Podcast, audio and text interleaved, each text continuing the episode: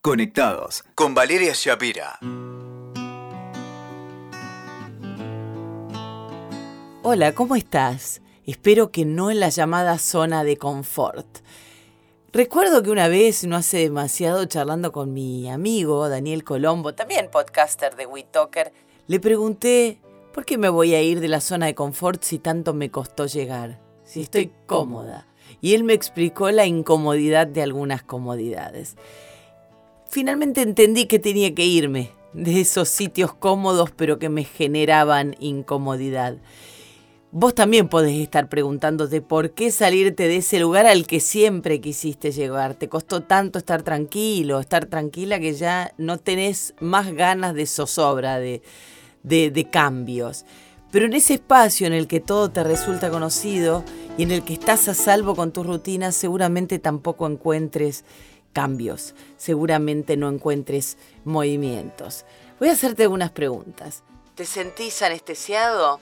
Esto no quiere decir que estés deprimido o, que estés mal, solo que en algún punto ya todo te da lo mismo, nada te motiva, nada te inspira demasiado deseo.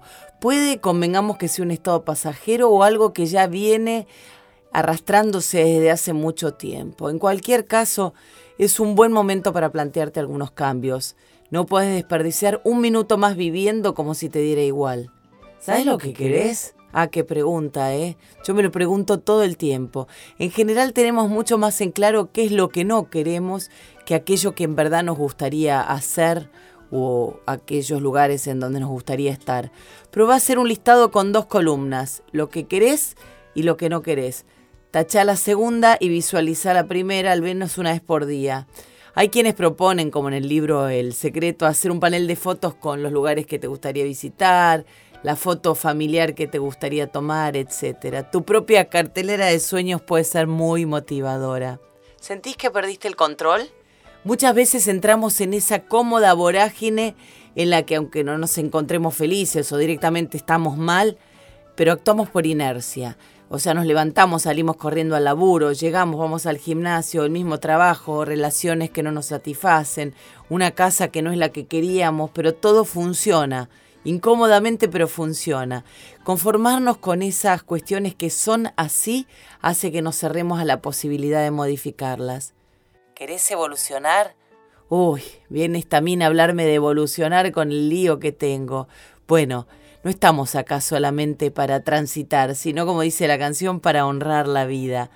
Para responder esta pregunta, seguramente tengas que animarte a hacer un viaje de exploración a tu mundo interior.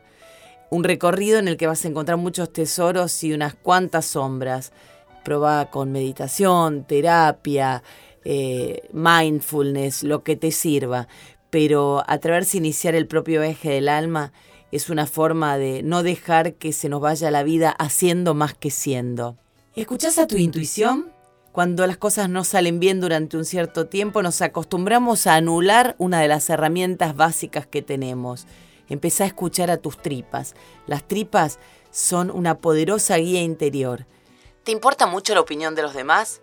Está muy bien que sepas escuchar y pedir consejo solamente cuando lo necesitas, pero tenemos que tener en claro que la vida es nuestra y que cada uno de nosotros observa los hechos de acuerdo a la lente de la propia vivencia.